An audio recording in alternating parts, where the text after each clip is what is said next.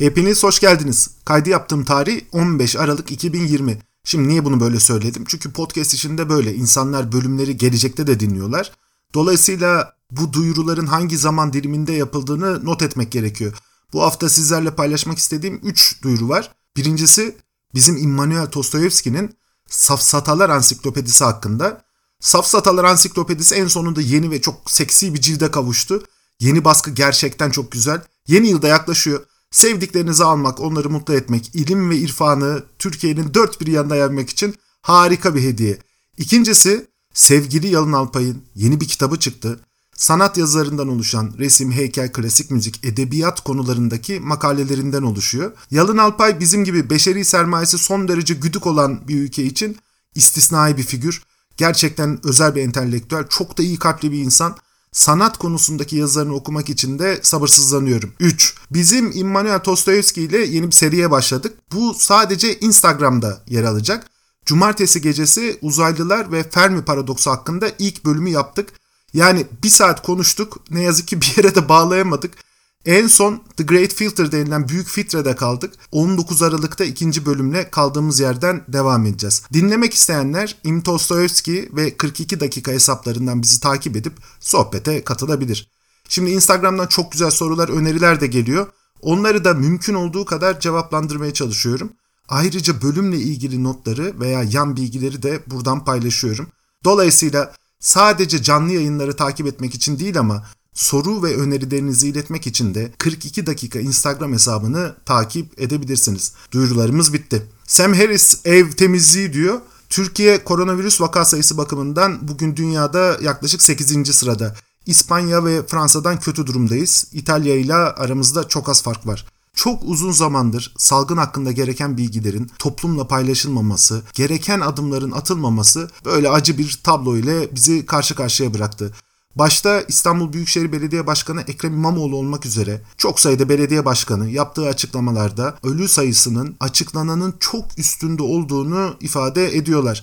Uzun zamandır bize anlatılan bu pozitif ayrışan Türkiye hikayesinin aslı astarı kabak gibi ortaya çıktı. Hakikatle anlatı yalanla gerçek arasındaki makas bu kadar fazla olunca ahlak ve akıl sahibi insanların tabi isyan etmesi çok normal. Şimdi meşhur bir hikaye var. Muaviye Şam'da Hazreti Ali Küfe'de vali. Bir gün küfeli bir Arap devesiyle Şam'a gelmiş. Şam sokaklarında dolaşırken biri ona yanaşmış demiş ki bu dişi deve benimdir. Küfeden gelen adam tabi şaşırmış. Bu deve benim üstelik dişi değil erkek. İtiraz etmiş. Konu Muaviye'ye kadar ulaşmış. Halk meydanda böyle toplanmış. Muaviye küfeden gelen Arap'la Şamlı'yı dinlerken sonra kararını açıklamış. Demiş ki bu dişi deve Şamlı'nındır. Ondan sonra da bağırmış. Ey cemaat demiş. Bu dişi deve kimindir? Bütün cemaat hep birlikte cevap vermiş. Şamlı'nındır. Küfeli şaşkın şaşkın devesine bakarken Muaviye gel demiş. Yanıma gel. Ey küfeli dinle. Sen de ben de biliyoruz ki bu deve senindir ve bu deve erkektir. Ama sen küfeye dönünce gördüklerini Ali'ye anlat ve de ki Ey Ali Muaviye'nin dişi deveyi erkek deveden ayırt edemeyen, o ne derse evet diyen tam 10 bin adamı var.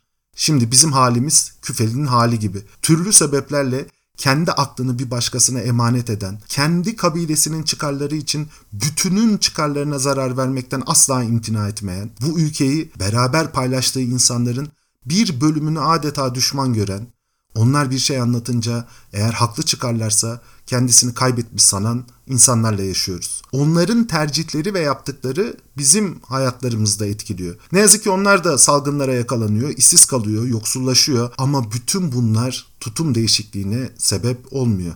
İstibdat döneminde de işte böyle bir sekans vardı varlığı, statüsü ve sahip olduğu her şey iktidarın devam etmesine bağlı olan, iktidara talip diğer odakların fikirlerini asla dinlemeyen, ağır bedel ödeyen binlerce insanın yaşadığı acıları zorunlu kabul eden, kendi çıkarlarını kimi zaman hak etmeden sahip olduğu imkanları korumak için Türkiye'nin ağır bir maliyet ödemesini umursamayan veya bunu göremeyen bireyler çıkar grupları, devlet adamları, bürokratlar, tarikatlar 33 yıl süren istibdatı ayakta tutan kirişler oldular. 42 dakikanın yeni bölümünde konumuz istibdat döneminde büyük bir aşkla beklenen, Akif'in ve Fikret'in isyanına ilham veren, tıbbiyede ve askeri okullarda okuyan gençlerin kalbini ısıtan, Makedonya'dan başlayarak ülkenin her tarafını saran bir özlem. Ey hürriyetin güzel yüzü, ne kadar büyüleyiciymişsin ki esaretten kurtulduysak da olduk aşkının esiri. Namık Kemal'in bu dizeleri Anadolu, Suriye ve Trablus'taki sürgün yerleriyle Rumeli'nin kışla ve dağ karakollarında hatta askeri okulların kuytu köşelerinde ikinci meşrutiyet ilan edilene kadar binlerce kez okundu. Konumuz hürriyet. Hepiniz tekrar hoş geldiniz.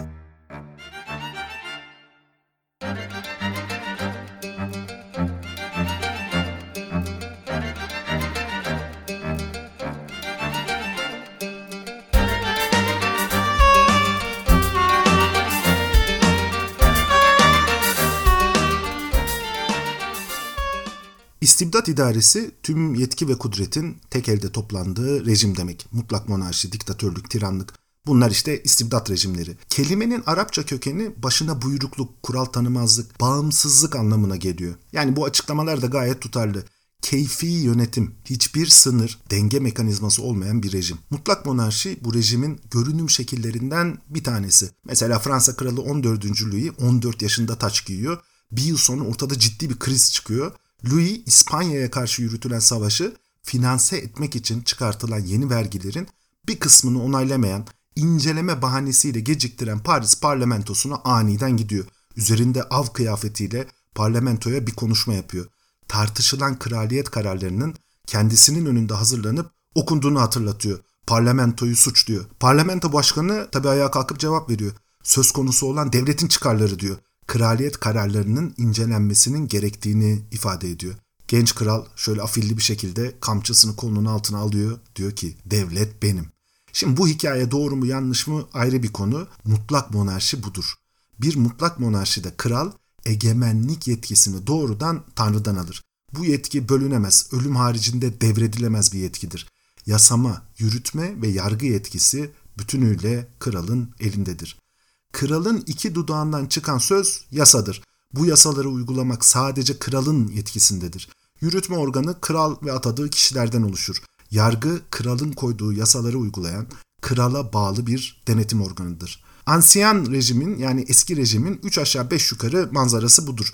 Böyle bir rejimde kuvvetler birliği ilkesi hakimdir. Bürokrasi de kralın adeta özel mülküdür kral tarafından finanse edilir. Krala karşı sorumludur. Dolayısıyla devlet idaresi dediğimiz şeyin toplumla bir alakası yoktur. Bu idare kralın verdiği iş ve görevleri yerine getiren bürokratik bir örgütten ibarettir. Hukuk düzeni zaten kralın ortaya koyduğu düzendir. Osmanlı'da şeriat, yabancı ülkelerde gelenekler veya Hristiyan hukuku uygulanabilir. Kralın dini kurallarla çatıştığında ne olacağı tabi ayrı bir soru işareti. Osmanlı bunu örfi hukuk ile bir ölçüde çözdü. Kral yani padişah kılıç hakkı denilen bir hakla şeriat ile düzenlenmeyen konularda da kanun çıkartabiliyordu. O yüzden Halil İnalcık Osmanlı'yı bir şeriat devleti olarak kabul etmez. Avrupa'da durum biraz daha karışık. Bazı yerlerde Katolik inancı aynen uygulandı. Örneğin İngiltere'de karısını boşamak isteyen Henry en sonunda Katolik kilisesinden çıkıp kendi Anglikan kilisesini kurdu. Tudors dizisi bu süreci güzel bir şekilde anlatır. Dolayısıyla hükümdar din kuralları ile bile bağlı değil. Bu kadar güç bir kişinin elinde toplanırsa ne olur? Elbette tarihte bunun iyi örnekleri de var ama bunlar istisna. Gördüğümüz genel manzara çok farklı. Romalılar tiranların istibdat yönetiminden çok çektiği için M.Ö. 6. yüzyılda çıkan bir isyan sonucunda cumhuriyeti kurdular. Respublika yani halkın malı. İsyancılar tiranlık rejiminin insanlığı alçalttığını, ahlaki olarak yozlaştırdığını, insanları köleliğe sevk ettiğine inanıyordu. Onurlu bir insan böyle bir rejimi kabul edemezdi. Gerçekten de istibdat rejimleri kendi ahlakını üretir. Ahlaktan bahsedebilmek için şimdi önce bir seçim hakkı gerekiyor. İyi ile kötü arasında özgürce seçim yapamayan insanların ahlakından bahsedilemez. Örneğin bir kölenin ahlakı yoktur. İstibdat idarelerinin genel olarak insan ahlakını alçaltıcı bir yönü vardır. Mesela şöyle düşünelim. Diyelim ki bir savaşa katıldınız. Savaşta düşman ordusu galip çıktı. Siz de esir düştünüz. Düşman askeri sizi öldürebilir veya köle olarak alabilir. Köle olmaktansa ölmeyi tercih edenler tabi olabilir. Bu çok onurlu bir davranış. Ama yaşamak için köle olmayı da kabul edebilirsiniz. Peki böyle bir sözleşme geçerli mi? Hayır, geçerli değil. Çünkü burada irade yok. John Stuart Mill diyor ki var olan her canlı kendi varlığını devam ettirmek, varlığını devam ettirmek için de gereken tedbirleri alma hakkına sahiptir. Ölüm tehdidi altında yapılan bir sözleşme geçerli olmaz. Stuart Mill kölelik üzerine birçok alternatif durumu da düşünüp köleliğin hiçbir koşulda geçerli olmadığı sonucuna vardı. Zira hiçbir koşulda irade yoktu irade ahlakın temelidir. Halbuki bir istibdat rejiminde irade yoktur. Çünkü kimsenin hakkından bahsedilemez. İnsanlar otoriteye itaat etmek, sadakat göstermek zorundadır. Şimdi böyle bir rejimde yaşayan bir insanın tek şansı devletin üstün gücüne karşı itaatkar olmak, beğenmediği şeyler olsa da sessiz kalmak yani apaçık riyakarlıktır. Dolayısıyla istibdat rejimleri toplumları ahlaken çürütür. Kendi düşüncelerini söyleyemeyen insanlar başkalarına hatta kendilerine bile yalan söylemeyi tercih ederler. Eğer hiçbir hakkınız yoksa hayatınız, malınız, canınız, sevdiklerinizin hayatı bir kişinin iki dudağı arasındaysa o zaman onları korumak için çok şey yapabilirsiniz. Bu onur duygusunu da ezer. İstibdat rejimleri insan onurunu aşağı çeker. İnsandan beklenen onurlu davranış haksızlığa da uğrasa susmak her zaman itaat etmektir. Mesela 1984'ün sonunda Orwell'in anlattığı gibi yüzümüzün üstünde bir postal var ve bu postal asla kalkmayacak. İstibdat rejiminin makbul vatandaşı itaatkardır, sadıktır, sessizdir, kanaatkardır. Bu rejimde yaşayan kimsenin hiçbir hakkı yoktur. Görevleri ve ayrıcalıkları vardır. Örneğin bir baronun görevi serfleri yönetmek, krala karşı sorumluluklarını yerine getirmektir. Çoğu zaman kandan aldığı ayrıcalığı da serfler üzerindeki haklarıdır. Osmanlı'da da tebaaya düşen padişahın ve onun kullarına karşı sorumluluklarını yerine getirmektir. Padişahın kulları da padişahın verdiği görevleri yerine getirirler. Ayrıcalıkları bu görevi yerine getirirken sahip oldukları makamlar, mevkiler ve imkanlardır. Böyle bir rejimde devlet yönetiminde liyakat ve ehliyet tabii ki ortadan kalkar. Çünkü kimsenin can ve mal güvenliği yok. Padişah veriyor, padişah alıyor. Şimdi mesela Putin'in otokratlarını düşünün. Neticede Putin vermiş, Putin alır. Başvuracakları bir mahkeme, haklarını koruyabilecekleri bir mekanizma yok. Hitler'in çevresindeki bürokratları aklınıza getirin. Goebbels dahil hiçbirinin yeri garanti değildi. Hes gibi bir ikinci adam bile birden gözden düşebiliyordu. Aralarında daha çok ayrıcalığa sahip olmak için tabii korkunç bir rekabet var. Hepsi birbirini kötülüyor, jurnalliyor, daha iyi koltuklara oturmak için birbirinin ayağından çekiyor. Mutlakiyet rejimleri her şeyle birlikte insan onurunu da işte böyle yok eder. Hayatta kalmanın kuralı en sadık kul olmaktır. Bu sürekli, devamlı ispatlanması gereken bir yarıştır. Yani birinci kural sadakat, ehliyet değil. Abdülhamit rejiminde de böyle oldu. Devlet makamlarına liyakat ve ehliyet sahibi insanlar değil, padişahın daha çok güvendiği ikinci kişiler getirildi. Örneğin askeriye alaylı, eğitim almamış insanlarla dolduruldu ve kontrol edildi. 1890 tarihindeki Türk-Yunan Savaşı'nda müthiş kahramanlıklar göstermiş. Resteni Niyazi Hatıratında bakın şöyle anlatıyor. Saraya götürüldüğüm zaman ve 8 ay içinde üst teğmenliğe terfi ettiğimi gizleyerek kendimi teğmen diye tanıttım. İkinci ve lüzumsuz bir takdirden kaçınıyordum. Bunun üzerine bana bir derece terfiyim ve 10 lira İslam buyurulduğu bildirildi. Halbuki ben o rütbeyi zaten harp meydanında almıştım. Ama bu sırada ve benim İstanbul'a getirdiğim Yunan esirlerini müşir yani Maraşal Kazım Paşa'nın 13 yaşındaki oğlu peşine takıp orada burada dolaştırıyordu. Çocuk o yaşına rağmen 2 derece terfi ettirildi, 200 lira da ödül aldı. Saraya davet edildiğim zaman ayrıca mabeyne yani saraya bağlandığımda tebliğ edildi. Bu suretle yaver kordonu takacaktım. Bu lütfu reddettim. Kıtama döndüğüm zaman savaştaki gayretlere ve bu iltifatlara rağmen beni aktif vazifemden aldılar ve yedek ordu sınıfına naklettiler. Ambar memuru oldum. Şimdi bu sadece Resneli'nin başına gelmiş bir şey değil. Resneli savaşta büyük kahramanlıklar gösteriyor, esir topluyor, İstanbul'a getiriyor. Bu esirleri 13 yaşında bir paşanın çocuğu sokak sokak gezdiriyor. Harp okulu mezunu Resneli elbette bu saygısızlığa isyan ediyor. Çünkü onurlu bir insan. Hem esirlere yapılan muameleyi kabul etmiyor hem de kendi kazandığı başarıdan hiç hak etmeyen bir başkasının ödüllendirilmesini. Halbuki 2. Abdülhamit açısından bu duruma bakalım. Bu çok tehlikeli. Reslerinin kendi düşünceleri ve onuru var. Tam olarak mutlak itaat içinde değil. Büyük birader ne yaparsa yapsın kabul etmiyor. Vehimli Abdülhamit elbette Resneli'yi cezalandırıyor. 13 yaşındaki paşa çocuğunu da ödüllendiriyor. paşanın sadakatini bu yolla satın alırken asi gördüğü Resneni'yi de pasif bir göreve çekip kendini korumaya çalışıyor. Şimdi bu mantığın gittiği yeri siz de görebiliyorsunuz. Devlet yönetiminde onurlu insanlar değil, koşullara en çok adapte olabilen, her kabın şeklini alabilen, en çok yalan söyleyen, kendi konumunu güçlendirmek için her şeyi kabul edebilen adamlar yükselecek. Bu adamlar da esasında bu konumları hak etmediklerini bildikleri için tedirginler. Herkese şüpheyle bakıyorlar. Herkeste bir eksik arıyorlar. Birbirlerinin altına uyuyorlar. Sonuçta devlet yönetimi beceriksiz, kepaze adamların elinde çürüyor. Böyle bir düzen jurnal ve sansürle beslendi. Sansürle insanların fikirlerini söylemesi engellendi. Mithat Paşa gibi devrinin bütün dünyada en önemli bürokratlarından bir tanesi Namık Kemal gibi halkın her kesiminin sevgisini kazanmış insanlar sürgüne gönderildi. Jurnal toplumda bir buhran yarattı. Gerçek manada bir depresyon. Hafiye teşkilatı ve muhbirlik toplumu tam olarak çürüttü. Herkesi korku ve vehim içinde bıraktı. Artık sıradan bir vatandaşın yazdığı birkaç satır bir valinin raporundan çok daha değerliydi. Şeyhülislam, sadrazam, mebuslar, subaylar, esnaf, papaz herkes jurnal gönderiyordu. Herkes de jurnalin konusu oluyordu. Baba oğlunu, damat kayınbabasını jurnalleyecek bir hale geldi. Devlet dairesinde memurlar birbirlerine çelme takmak için jurnal yazmaya başladılar. Abdülhamit bir yandan dedikodu ve dalkavukluktan nefret edermiş gibi gözüküyordu ama bu konuda bir jurnal geldiğinde onu da dikkate almaktan hiç geri durmuyordu. Mehmet Akif Ersoy gibi sembol bir İslamcı bile şarapçı diye jurnallendi. Şöyle yazıyor. Hamiyet gamzeden bir pak alın kimde gördünse bu bir cani dedin, sürdün ya da mahkum eyledin hapse. Şunu çok iyi düşünmek gerekiyor. Hiçbir yargı kurumu yok. Başvuracağınız, adınızı temize çıkartacağınız bir mekanizma yok. Bugün hani FETÖ borsası diyoruz. Ondan da keskin herkesin her an kendini hapishane veya sürgünde bulabileceği bir çarpık düzen. Tek bir kişi, mutlak iktidar, her şeye karar veriyor. Bir jurnalle hayatını son buluyor.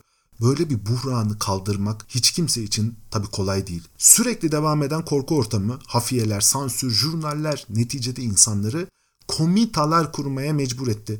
İttihat ve Terakki'nin gizli kapaklı örgütlenmesinin esas nedeni zaten her şeyin yasak olması. Siyasal İslamcılar İttihat ve Terakki'nin gizliliği, masonlar filan arasında bir bağlantı kurmayı çok severler. Halbuki aynı dönemde açık bir şekilde örgütlenme imkanı yok. İnsanlar fikirlerini söyleyemiyor, sansür var. Hiçbir şekilde örgütlenemiyor. Kimsenin can ve mal güvenliği yok. Bir jurnalle insanların hayatı heder oluyor. Hatta biri gidip komşusunu vuruyor. Sonra karakolda o adam iddiatçıydı diyor. Elini kolunu sallayarak geziyor. Şimdi ne yapacak insanlar böyle bir durumda? Bahsettiğimiz tarih 15-16. yüzyıl değil. Dünyanın her tarafında hürriyet fikirleri var. Fransız İnsan ve Yurttaş Hakları Bildirgesi ilan edileli 100 sene olmuş. Amerika'da başkanlar halk oyuyla seçiliyor. Tamam genel oy filan gibi şeyler yok ama halklar da belirli haklara sahipler. Anayasal meşrutiyetler var. Dünyanın her tarafından da birçok deneyim Osmanlı'ya elbette geliyor. Bunlar da kör cahil insanlar değil. Birçoğu iyi eğitim almış subaylar, doktorlar, mülkiye memurları birkaç dil biliyorlar. Dünyayı takip ediyorlar. Böyle bir rejime isyan duygusunun akıllarında ve kalplerinde doğması kadar doğal bir şey olabilir mi? Ve onların böyle bir rejimi kabul etmesini nasıl bekleriz? Bu kadar aldıkları eğitimle, milletin verdiği bu kadar parayla, destekle oturup da birer zelil gibi tabii yaşayamazlar. Onlar oturup da kendi varlıkları yokmuş, karakterleri, düşünceleri, onurları yokmuş gibi yaşamayı tercih etmediler. Şimdi onlar da birer insan olarak, hak ve namus sahibi kişiler olarak ayakta dik durmayı tercih ettiler. Bu insanları alçaltan, küçülten, onursuzlaştıran rejime karşı kendi bildikleri yöntemlerle ayağa kalktılar. Bu da insanlık tarihinde sadece bizde görülmüş bir şey değil. Özgürlük düşüncesi zaten başka yerlerde de hemen aynı sebeplerle doğdu. İnsanlar mutlak monarşilerin ve eski rejimin baskısı altında yaşarken işte Rönesans, reform ve sonra ortaya çıkan bilim devrimi, kapitalizmin yükselmesi derken fark ettiler ki esasında kendilerine anlatılan birçok şey yalan. Eski rejim için karanlık tabirinin kullanılmasının nedeni zaten bu anlattığımda buhrandı. Aydınlanma bu karanlığı dağıtan, insanları bilginin, bilimin yol göstericiliğinde özgürlüğe kavuşturan bir hareket olarak kabul edildi. İncil'de diyor ya gerçeği bilmelisin çünkü gerçek seni özgürleştirecek. İnsanlar dediler ki efendim baronlar, dükler, lordlar, şunlar bunlar kimse kan nedeniyle bir diğerinden üstün değil. Hepimiz insan olma ortak paydasında bir diğeriyle eşitiz. Bakın şimdi Fransız İnsan ve Yurttaş Hakları Bildirgesi madde 1. İnsanlar haklar yönünden özgür ve eşit doğarlar ve yaşarlar. Sosyal farklılıklar ancak ortak yarara dayanabilir. Ondan sonra karşımıza bir başka soru çıktı. Hakları bakımından özgür ve eşit doğan insanlar nasıl örgütlenecek? Devletin temel görevi nedir? Madde 2. Her siyasal toplumun amacı insanın doğal ve zaman aşımı ile kaybedilmeyen haklarını korumaktır. Bu haklar özgürlük, mülkiyet, güvenlik ve baskıya karşı direnme hakkıdır. Peki bu siyasal topluluğun kullandığı yetkinin kaynağı ne? Neye dayanarak devlet böyle bir yetki kullanacak? Madde 3. Egemenliğin özü esas olarak ulustadır. Hiçbir kurum kuruluş, hiçbir kimse açıkça ulustan kaynaklanmayan bir iktidarı kullanamaz. Yani diyor ki bu yetkilerin temeli esasında millettir. Egemenlik milletindir. Devlet dahil açıkça kendisine milletin vermediği bir yetkiyi hiçbir kimse kullanamaz. Peki millet bu yetkiyi nasıl verecek? İşte anayasa ile verecek. Bir toplumsal sözleşme hazırlanacak. Bu toplumsal sözleşmede bireylerin hakları nelerdir, sorumlulukları nelerdir belirlenecek. Sonra da devlet kurulacak. Devlette bir tüzel kişilik. Devletin de kurumları, bu kurumların sahip olduğu yetkiler yasalarla düzenlenecek. Neden? Çünkü devletin görevi özgürlükleri korumak. Kocaman devlet karşısında son derece güçsüz olan atomize birey yani insan yani biz devleti yönetenlerin yapacağı saldırılara karşı korunma ihtiyacı içindeyiz. Bir de diğer insanların tecavüzlerine karşı da devlet korumasına muhtacız. O halde özgürlük nedir? Kant ve birçok filozof özgürlüğü başkalarına zarar vermedikçe her şeyi yapmak olarak tanımlar. Böylece tek tek neleri yapabileceğimizi saymaktansa yapamayacağımız şeylerin sayılması gibi bir kolaylık ortaya çıkar. Peki özgürlük nasıl kısıtlanır? İşte bu zarar verici eylemler ve toplumun geneline zarar verecek fiiller yasayla kısıtlanır. Yani özgürlük serbesti değildir. Özgürlük toplumsal bir sözleşmeye bağlı bir toplum içinde yaşayan insanın yapabileceği edimler kümesidir. Yasayı kim koyar? Milletin kurduğu ve gene milletin temsilcilerinden oluşan yasama organı, meclis. Meclislerin de istibdat idaresine dönüşmemesi için belli sürelerle tekrar seçilmesi öngörülür. Meclisin kabul ettiği yasaları yürütmek, uygulamak yürütme organı yani hükümetin görevidir. Hükümet de belli aralıklarla seçilir, gider halka hesap verir. Şimdi bunun bir sebebi daha var. İktidarlar o tarihe kadar hep kanla el değiştirdi. Ya padişah ölecek ya öldürülecek. Halbuki serbest seçimler ve hukuk devleti ülkeyi yöneten yöneticileri de canlarını vermeden iktidarı devretme şansı verir. Böylece bir yönetici belirli bir dönem hizmet eder. Eğer hata yaparsa bunun hesabını vereceğini bilir. Bundan çekinerek dönemini tamamlar. En sonunda da evine gidip oturabilir. Süleyman Demirel Cumhurbaşkanlığı bitince gitti evinde rahatça oturdu. Bülent Ecevit Başbakanlığı bitince gitti evinde oturdu. Tony Blair gitti evinde oturdu. Halbuki Mussolini bu şansa sahip değildi. Adamı bacağından astılar. Osmanlı'da en güçlü sadrazamların bile böyle bir can ve mal güvenliği yoktu. Kanuni'nin çok sevdiği Pargalı bir anda kendini celladın önünde buldu. Anayasal demokrasilerin hikmeti sadece halkın değil, yöneticilerin de ahlakını, can ve mal güvenliğini korumasıdır. Abdülhamit iktidara gelmeden 13 yıl önce Amerikan İç Savaşı'nda bir dönüm noktası yaşandı. Gettysburg'da 3 gün süren muharebeyi Birleşik Devletler Ordusu kazandı, konfederasyon kaybetti.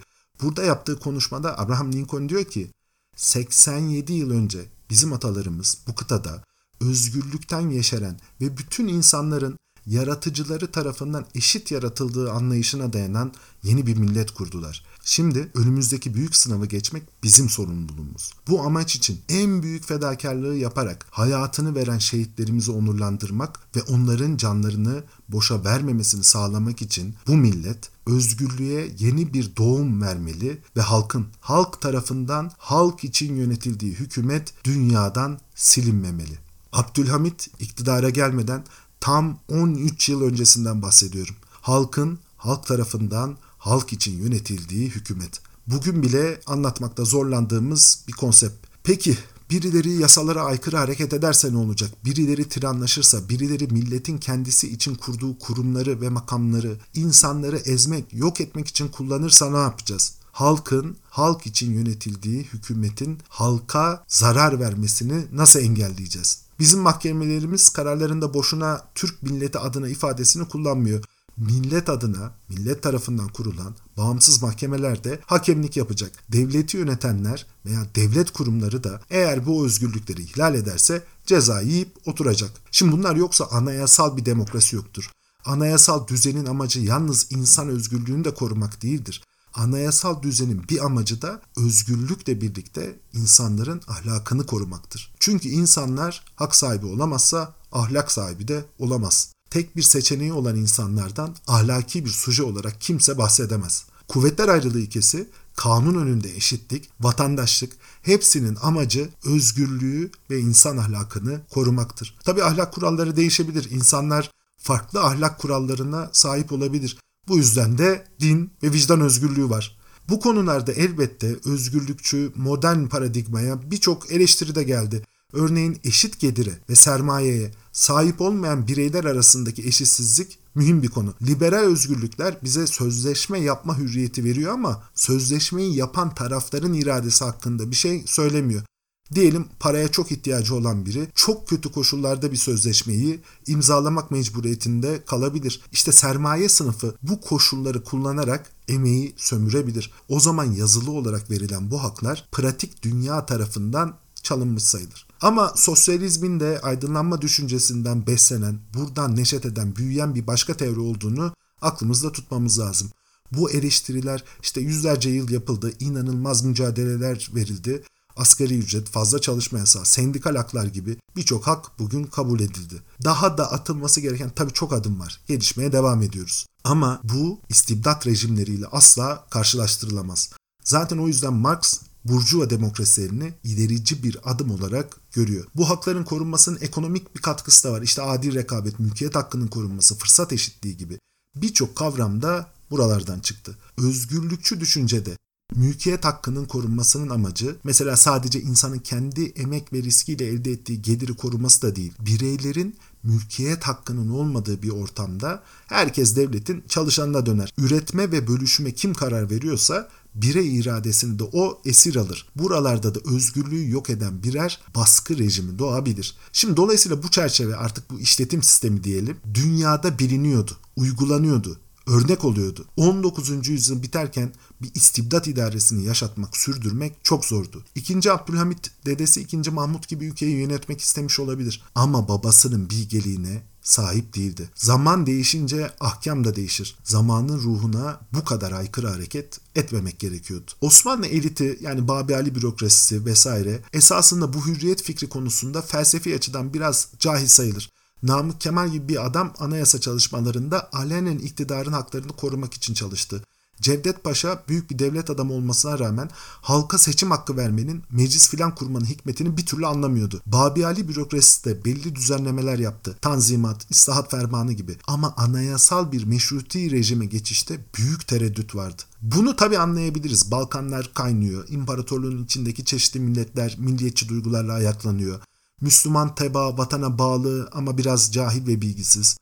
Böyle bir ortamda meclis kurulursa memleketin idaresinden korkmuş olabilirler. Halbuki Rusya dışında Avrupa'da artık böyle yönetilen bir rejim de yoktu. Almanya bile anayasal bir meşrutiyetti. Hükümdar evet yürütme organının başı ama Bundestag ve Reichstag belli yetkilere sahipti. Yani Alman Kayseri bile sınırlı bir iktidara sahipti. Korkunun ecele faydası yok. İstibdat dönemi bittiğinde imparatorluk mali olarak tam bir sömürge halindeydi. 12 kere bu dönemde borç alındı.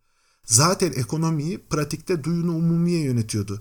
Düşünün İstanbul'da balık tutan bir balıkçının verdiği vergi 5 büyük devletin hazinesine gidiyordu. Toprak kayıpları durmadı. Aksine Tunus, Mısır, Teselya, Girit, Romanya, Bulgaristan milyonlarca kilometre kare toprak kaybedildi. Dış politikada her şey İngiltere ile Rusya arasındaki çekişmeye yatırıldı. Reval görüşmelerinde İngiltere ve Rusya Osmanlı'nın taksimi konusunda anlaşınca çanak çömlek patladı. İttihat ve Terakki harekete geçti. Resteli Niyazi dağa çıktı. Meşrutiyet ilan edildi. 31 Mart'tan sonra idare tamamen İttihat ve Terakki'ye geçti. Bizim büyük tarihsizliğimiz devam etti. İttihat ve Terakki ileri gelenleri böyle tarihi bir anda bu kadar tarihi bir sorumluluğun hakkını verecek insanlar değildi. Doktor Nazım Enver Talat müthiş komitacılar, hareketli fişek gibi adamlar ama siyasi kültürleri, felsefi bilgileri cahil denecek kadar az. Hayallerle, rüyalarla dolu birer yürekleri var ama kafaları da çağ dışı. Ne Mustafa Kemal kadar siyaset felsefesi, hukuk okumuş ne de bu işlere yeteri kadar zaman ayırmış kişilerde. Ekonomi, sosyoloji, felsefe olmayınca da kalanı onu takip ediyor. İktidara gelmeyi biliyorlardı. İktidara gelince ne yapacakları konusunda sloganlar dışında kafaları karışıktı. 1908'de İttihat ve Terakki landslide denilebilecek bir seçim zaferine imza attı. Toplumun her kesiminden, her etnik kökenden insan İttihat ve Terakki'ye hürriyet adına önemli bir kredi açtı. İktidara gelenler de bunu yalnız kendi iktidarlarını güçlendirmek, sürdürmek ve iktidar gücüyle toplumu teslim almak için kullandılar. Bir sonraki bölümde İttihat ve Terakki dönemiyle devam edeceğiz. Hepinize tekrar görüşmek üzere. Thank you.